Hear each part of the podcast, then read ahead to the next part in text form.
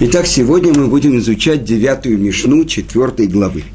И это слова Раби Йонатана, ученика Раби Ишмаэля. И вот что говорит Раби Йонатан. Раби Йонатан умер. Коля мекаем это Тора миони, софоли кайма миошер. Ве коля мевателя это Тора миошер, софоли ватла миони. Итак, переведем. Раби Йонатан говорил – всякий, кто исполняет Тору в бедности, тот в конце концов будет исполнять ее в богатстве. А отменяющий, пренебрегающий Торой в богатстве, в конце концов будет пренебрегать ею и в бедности. И, конечно, много вопросов мы можем задать на Мишну. Каждый, кто исполняет Тору в бедности, как будто мы слышим из слов Раби Йонатана, в конце будет исполнять ее в богатстве. Но почему-то мы видим очень много еврейских мудрецов, цельных праведников, которые учат и исполняют Тору в бедности и не стали богатыми. Да? С другой стороны, мы видим очень много богачей, которые и пренебрегают Торой и остаются в богатстве, не беднеют и умирают в бедности. Поэтому эти все вопросы мы должны попробовать понять, о чем же говорит Раби Йонатан. И прежде всего мы уже сказали, что Раби Йонатан был учеником Раби Ишмаэля. И то, что говорил Раби Ишмаэль своим ученикам, Тара говорит на человеческом языке. Что это значит? Надо попытаться понять простой смысл. В отличие от Раби Акивы, который находил глубочайшие тайные смыслы не только в словах Торы, но то, что называется в коронах Торы. Так вот, э, мнение Раби Йонатана нигде больше в Мишне не упоминается, а только э, в Михильте. Это мидраж на книгу Шмот, и Сифре – это мидраж на книгу Бамидбар. И главное, то, что он выучил, это толкование Торы, которое он получил а, из школы Раби Ишмаэля. Итак, тот, кто исполняет Тору в бедности, несмотря на то, что бедность и страдания, ежедневные поиски заработка и другие трудности занимают большую часть его дня. При всем при том, он исполняет Тору. Что значит исполняет? Комментаторы говорят, не учит Тору, а исполняет Тору. То есть исполняет заповеди и учит Тору, а если он сам не может, и это говорится про бедняка, он может помогать тем, кто изучает Тору, и у него будет часть э, в их Торе. Значит, он будет исполнять ее в богатстве. В будущем он сможет заниматься Торой в достатке и покое, без забот и волнений. А пренебрегающий Торой в богатстве – кто забрасывает учение Торы из-за того, что все время он занимается своим бизнесом и так далее, в конце концов будет пренебрегать ею из-за бедности. И вот, значит, есть буквально понимать Мишну, тот, кто действительно занимается Торой в бедности, в конце концов он будет богатым и будет хэппи-энд. И э, я хочу вам потом привести из Талмуда случаи с большими еврейскими мудрецами, когда действительно с ними это произошло. Но этот вопрос, который задают почти все комментаторы, то, что в самом начале я задал. Мы видим бедняки, которые учат Тору, и большие праведники, и умирают в бедности. Мы видим богачей, не учат Тору, и умирают в богатстве. Неужели это опровержение слов Таны? Мы должны попытаться понять, чему же учит Раби Йонатан. И это объясняет Сватемет, что исполнение и изучение Торы не зависит от материального положения человека, а только от его связи с Торой. Есть другое объяснение. Тот, кто исполняет Тору в бедности – он будет ее исполнять в богатстве. То есть он достигнет такого уровня, это то, что учил Бензома, Миашир, кто богач? А самех бехелько, тот, кто доволен своей долей, своей участью. Но давайте посмотрим, как же прежде всего Талмуд говорит и приводит несколько случаев. Это трактат Йома, и написано так, э, это 35 лист. Учили мудрецы. И это говорится о том, что после 120 лет жизни каждый приходит и проверяет все то, что он успел сделать за жизнь. И вот, приходит бедный, приходит богатый и приходит злодей. И это то, что написано впрямую в Талмуде, один из первых вопросов, который задают человеку, занимался ли ты, установил ли ты постоянное время для изучения Торы. Так вот, на этот вопрос отвечает Талмуд. Они Ашир Вараша, Бауледин. Значит, э, бедный, богатый и злодей пришли на суд. Что говорит в оправдании бедный? Я не мог изучить то, учить Тору. Почему? Потому что я был бедный, я занят был своими э, заработком, я должен был с утра до вечера доставать где-то, занимать где-то, зарабатывать где-то. Поэтому я не мог учить Тору. Хорошо, и кто же ему отвечает? Омримло, клум ата ани йотерм Елель. Что отвечает ему? Ты был более бедный, чем Елель. А то, что Талмуд говорит, что Елель, он приехал из Вавилона, и в юности он учился у Шмая и Автальона. И чем он зарабатывал?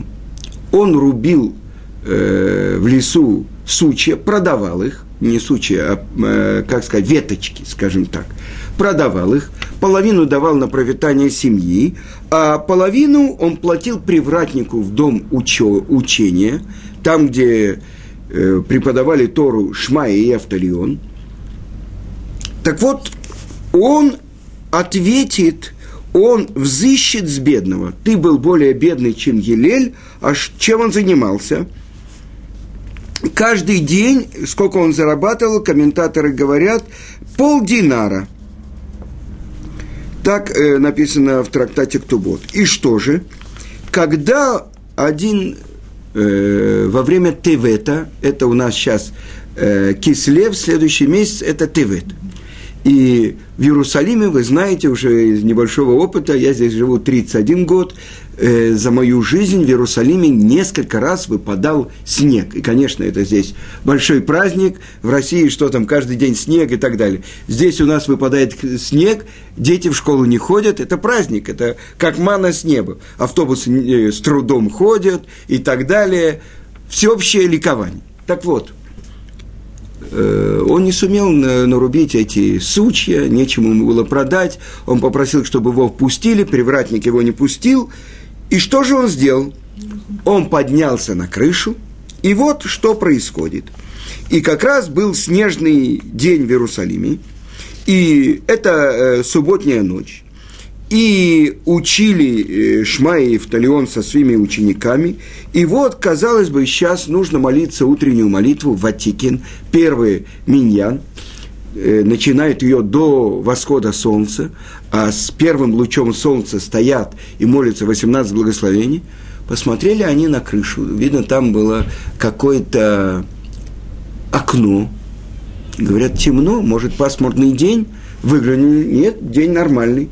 И что же они посмотрели? Они увидели, увидели э, облик ну, человека там – поднялись на крышу, спустили его, и сказано, вот это снег, который был э, во время Елеля, что на три локтя он был покрыт снегом, потому что он приложил ухо к слух, э, слуховому там окну, чтобы услышать то, что преподавали. И это суббота.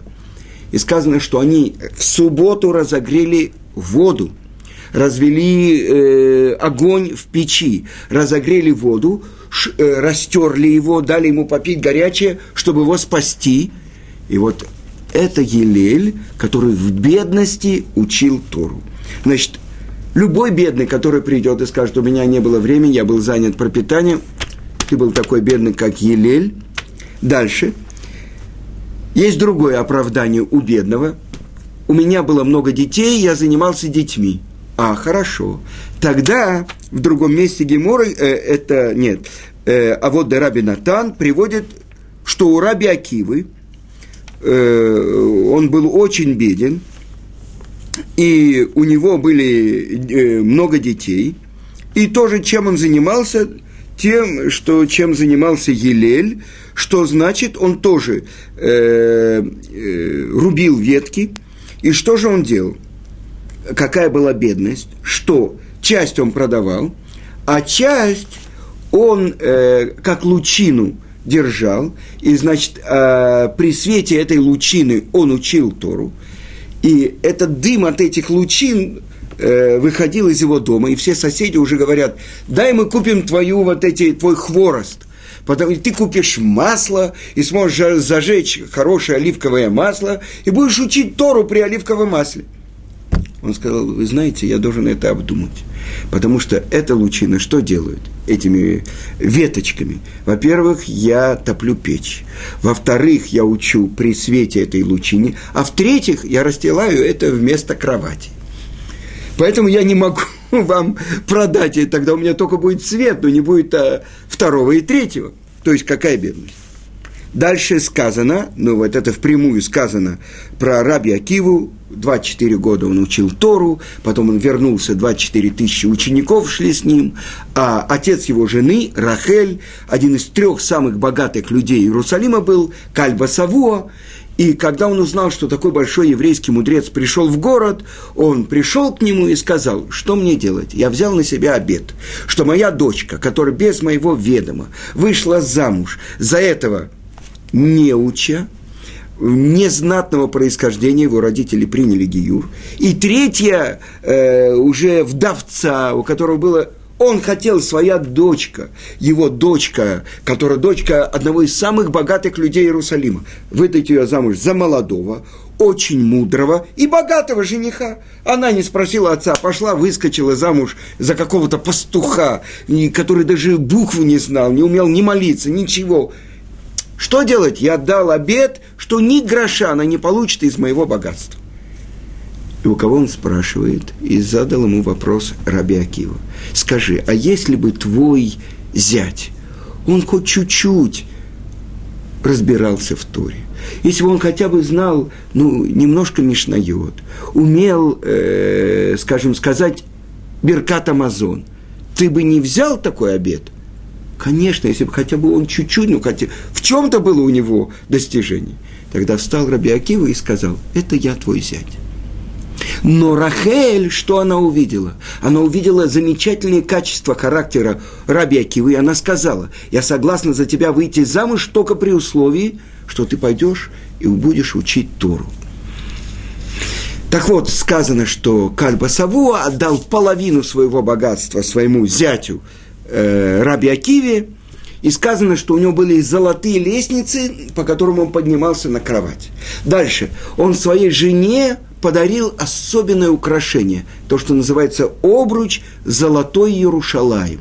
Хорошо. Увидела жена Рабана Гамлиэля, э, носи главы всех мудрецов, что такой золотой обруч получила жена Рабьякивы, позавидовала и сказала своему мужу, почему ты мне такого не покупаешь? И тогда сказал Рабан Гамлиэль, что когда у них было особенно тяжелое положение, что она сделала? Она продала свою красивую косынку, чтобы он мог учить Тору. Если бы ты такое сделала, тебе бы полагалось такое украшение. Так вот это то, что э, рассказано. Вот, пожалуйста, почти голливудская история. Про кого? Про Раби Акиву, который учил Тору в бедности, а в это время его жена делала всю черную работу у всех там соседей, мыла полы. Ну, то, что делают профессора в Израиле в начале, да, это подъезды, да. В наше время профессора пересчитывали, сколько количество людей входило в автобусы Эгет – Сейчас другая профессия у профессоров и так далее. У каждого... Так вот она стирала чужое белье, смотрела за чужими детьми. Главное, чтобы дать своему мужу возможность учить Тору. Так вот мы видим, вот, пожалуйста, тот, кто реализует Тору в бедности, так что такое скажут? Я был занят детьми, у Раби Акива тоже были дети, это не мешало ему учить Тору. Хорошо. Что богач скажет? я хочу вам привести э, мнение Тиферет Исраэль. Он говорит, о чем здесь говорится? Бедность и богатство. Являются ли они причиной того, чтобы человек не мог учить Тору? И что он объясняет? Бедность – это меньшее испытание, чем богатство, чтобы отвлекать человека от изучения Торы. То есть, если человек выдерживает испытание, которое называется бедность, тогда могут ему дать новое испытание – богатство, а не наоборот, как мы думаем. Объясняет мораль из Праги, что на самом деле порядок мира таков – и это то, что написано э, в Мишле. Я прочитаю вам строчку. Это третья глава Мишли. Орах ямим мимина умисмала. А, ло, извините. Э, Орах ямин мимина умисмала ошираковод. Так сказано, что долгота жизни справа от того, кто посвящает свою жизнь изучению Торы. А слева богатство и почет. Так что же это значит? С одной стороны, долгота жизни. Я на предыдущих уроках говорил, что я был, э, вот я пришел как раз после встречи с э, одним из самых выдающихся мудрецов нашего времени. Это Рав Ильяшев, которому недавно исполнилось сто лет, и он продолжает давать уроки, э, и продолжает также изучать Тору, как он изучал, когда ему было 17 лет, и полностью в разуме, и у него спрашивают, как и что, и по его решению живет еврейский народ, который живет по законам Торы – так это сто лет ему, э, когда я рассказывал, э, ему после урока подошли ученики и спросили, можно мы выпьем лыкаем? Он говорит, по поводу чего? Вы знаете, Раву сегодня сто лет. Он говорит, ну, согласился. Так вы понимаете, что это такое? Так э, с правой стороны долгота дней, а с левой стороны – богатство и почет.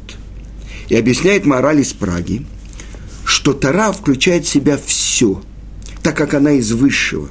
Тогда что же это? То, что справа, это правая сторона, дающая. Левая – это ограничивающая. Так что же важнее, долгота жизни или богатство и почет? Объясняют комментаторы, что многие еврейские мудрецы просили – чтобы Творец не подвергал их такому испытанию богатству. Вы понимаете?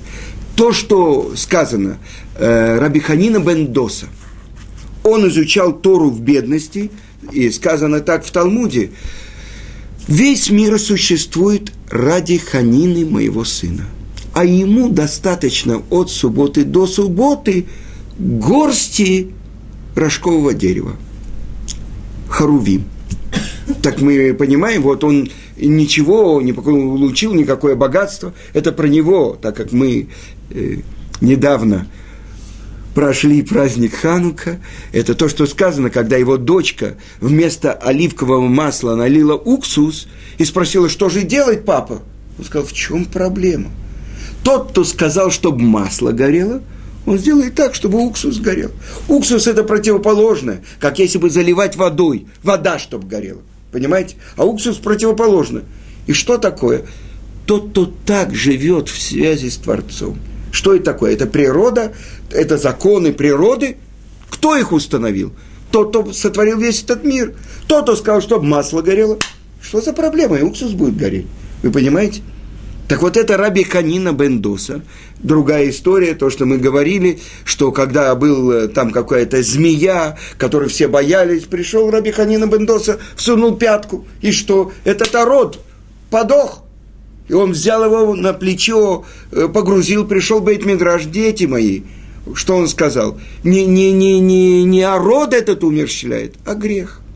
И сказано было, плохо человеку, который встретит эту змею, этого орода, и плохо о роду, который встретит Раби Ханину Бендоса.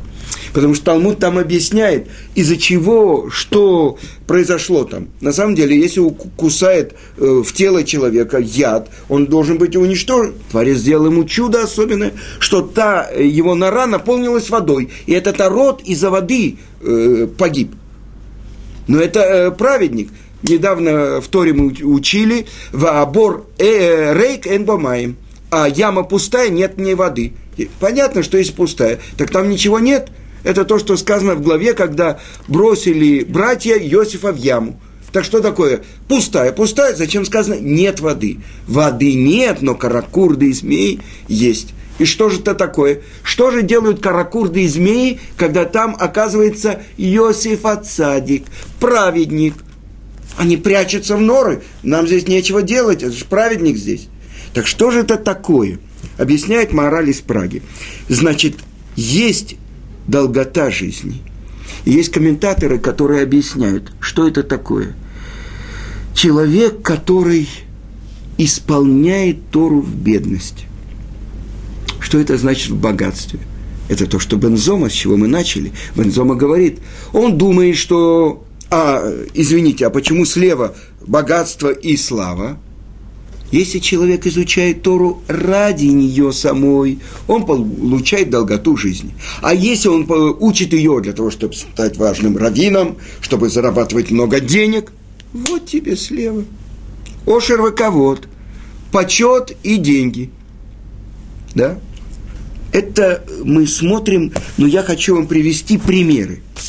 То, что происходит с человеком, который действительно исполняет Тору исполняет Тору, а не изучает Тору, сказано. То есть лекаем велоломет. Что это значит? Я приведу вам пример. Сейчас в нашем издательстве «Пардес» готовится новая книга. Это книга Рабанит Бати Барк. Может быть, многие видели фильм «Звезды в ночи» про Киев, про семью Равлейба Майзлика, который в подвале устроил э, синагогу, у него подпольная миква была, там он делал мацу для всего Киева, особенная семья. Там собирались миньян, э, чтобы помолиться и чтобы поесть кошерную еду и так далее. И вот 51 год, он выходит на улицу, и, и возле него останавливается какая-то машина, его подзывают, спрашивают, как подойти, под, проехать туда-сюда – втаскивают его в машину и привозят его во внутреннюю тюрьму КГБ Киева. Это э, площадь э, Богдана Хмельницкого. Да. Большой друг еврейского народа, герой украинского народа. Да. 300 тысяч евреев он погубил. Так вот, и его помещают в камеру – это не как в Москве, наверное, там лучше устроено было на площади Дзержинского, а его помещают в камеру полтора метра на полтора метра. И только одна лампочка, нету э, окна, то есть, если он спать должен был, только сдвинув ноги и так далее. Полностью, когда он еще э, хотели его наказать, лампочку отключали. Как он знал о времени? Только потому, что ему э, выдавали еду. Ну, то есть, он брал только хлеб и горячую воду, потому что ничего готового он не кошерно там не брал. И он говорил своей дочке и жене, когда он вернулся, что его спасло. Он говорил, «Камки илех багей цальмабет луирара, киатай мады». Также, когда спущусь в долину смертную, я не буду бояться, потому что ты со мной – он говорил, он наизусть повторял то, что он помнил из Торы, говорил Тилим, молился. Он не знал, когда время, но он, э, Шмона можно молиться э, три раза в день. Так это то, что он делал. Он говорит, я знал, что только Тара меня может спасти. Вот что значит тот, кто исполняет Тору в бедности. Другая, другой случай. Один из э, евреев из Польши сидит в советском лагере – и вот он выходит куда-то, ему разрешили вы, ну, он идет на какие-то работы и так далее. И он спрашивал, где-то есть евреи, есть евреи. И он забежал в один дом, и там были евреи. Он сказал, какие-то книги есть, что-то есть. И хозяин дома сказал, да, у меня есть один лист трактата Талмуда. Он говорит, дай мне его. Он говорит, я не могу, это единственное, что у меня есть. Он говорит, ну дай мне его, я не могу без этого, дай.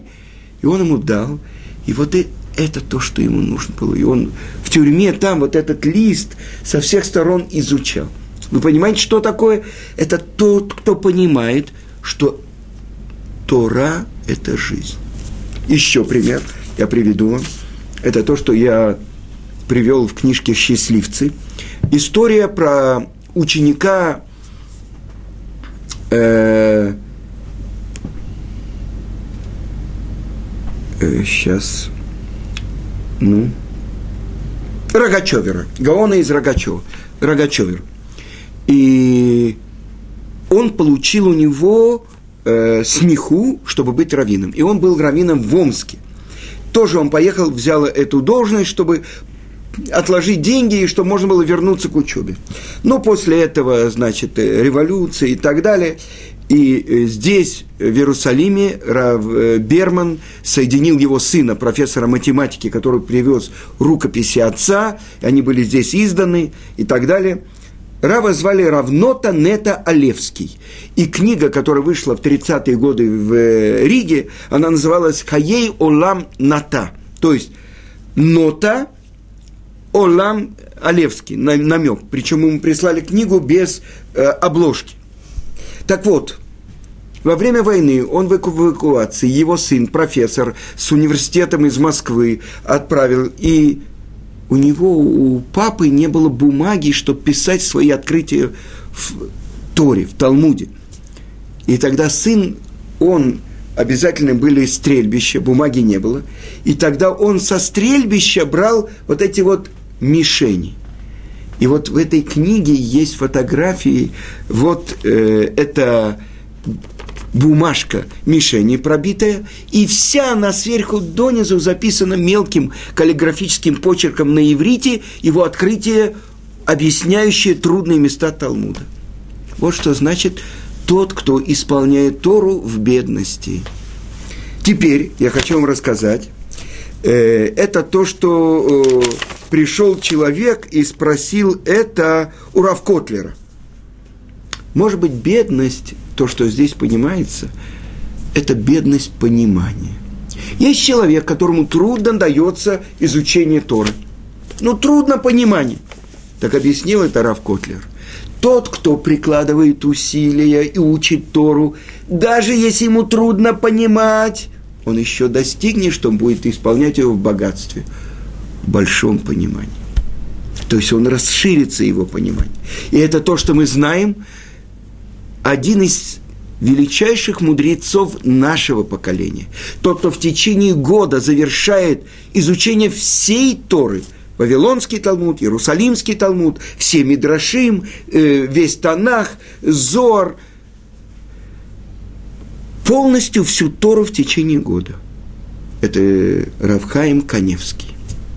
Так э, многие люди говорили, что когда он учился в Хедере, он не отличался большими способностями. Ну что это такое? Когда высокосный год, так за этот месяц, 13 месяц, кроме того, что он учит Тору, он выпускает новую книгу. Вы понимаете, что это такое? Тот, кто изучает Тору в бедности, он заслужит ее еще изучать в богатстве. А теперь я скажу про наше поколение. То, что сказано, что в Талмуде «бойтесь детей бедных», потому что от них выйдет Тора. Что это значит? И мы можем понять детей бедных, ну, то, у кого нет денег, нанять хорошего учителя, и, и детям нужно прикладывать усилия самим и так далее. Но объясняют наши мудрецы, нет у тебя больше бедности, чем бедности в знании Торы. И поэтому я хочу сказать, я 15 лет преподавал в Ешиве Турат Хаим. И я хочу сказать, что наши выпускники, которые приезжают в Израиль и учатся в самых лучших ешивах, да, что происходит? Почему-то они становятся одними из первых на уроках. И говорят, ой, присылайте нам еще, Равлебелю говорят, присылайте нам еще ваших выпускников. Что такое? Они ведут за собой всех других. Их спрашивают, какой, в каком хедере вы учились, в какой Ишивактана вы учились. Они говорят, Торат Хаим. Они пришли в 17, 18, 20, 30, 40 лет и начали с Алиф Бет. С обрезания, с алифбет, с первой строчки второй, которую они прочитали, с первой мишны, которую они поняли, до Рабиакива Эйгера, Равхайма Соловейчика, чтобы понять, это то, что мы видим для нашего поколения. Поэтому это тот, кто исполняет Тору в бедности, он еще заслужит ее исполнять в богатстве. И это урок для всех нас. Всего хорошего.